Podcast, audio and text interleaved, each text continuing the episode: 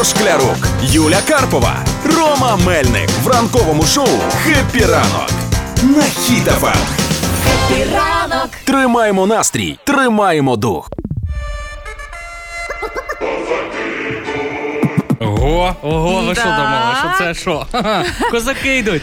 Так, розповімо про найпоширеніші міфи про козаків, які ви могли знати, чути. Причому козаки ідуть розвінчувати міфи про себе ж, бо виявляється, ось ці всі фільми, які знімають, вони, як правило, не до кінця чесні. Ну давайте перейдемо до першого. Є міфи, що козаки ходили в шароварах, да? Так. І зараз вам швиденько його розвінчають. Був такий французький картограф, який збирав всі дані по Європі. І, значить, від чого пішли шаровали? Просто хтось не знав французької мови. Так. І він то написав там кальсони, день калясо. А наші перевели.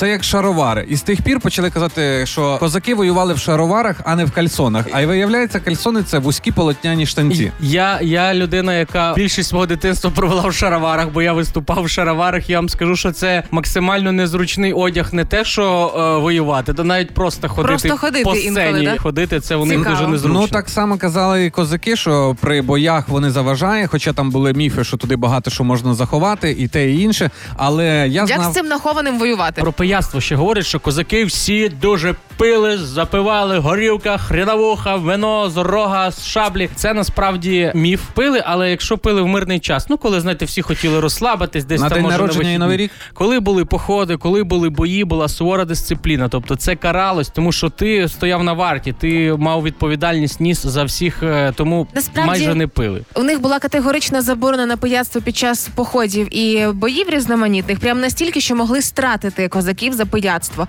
Але коли звичайне було життя, все як у людей в сучасному світі. Ну, дивлячись на козаків, людина, яка багато п'є, не може мати таку гарну фізичну форму, Ага. гарно воювати, знати кілька мов. Ну слухайте, але якщо за перемогу, то гріх не випити. Але я знаю, але є, є історичні довідки, що якщо в суботу е, козаки дивились якийсь футбол і був мирний час, то могли якусь рибку взяти і солений арахіс, васабі.